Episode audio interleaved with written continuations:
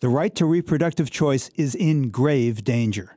I'm Bill Newman, and this is the Civil Liberties Minute. A half century ago, in Roe v. Wade, a decision affirmed many times since, the Supreme Court made clear that women have a fundamental constitutional right, a liberty interest, in making the highly personal decision whether or not to terminate a pregnancy.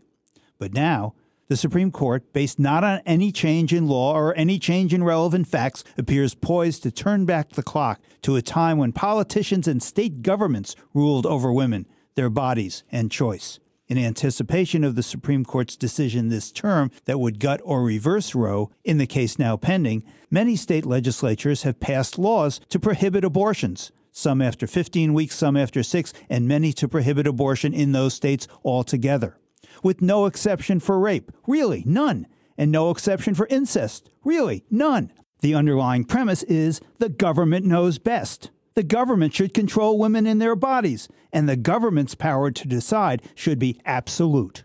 The upcoming Supreme Court decision could well prove to be a watershed moment in our history, ushering in a period when the federal courts no longer will hold themselves out as a defender of individual rights, but rather as the protector of governmental power.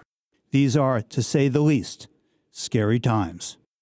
The Civil Liberties Minute is made possible by the ACLU because freedom can't protect itself.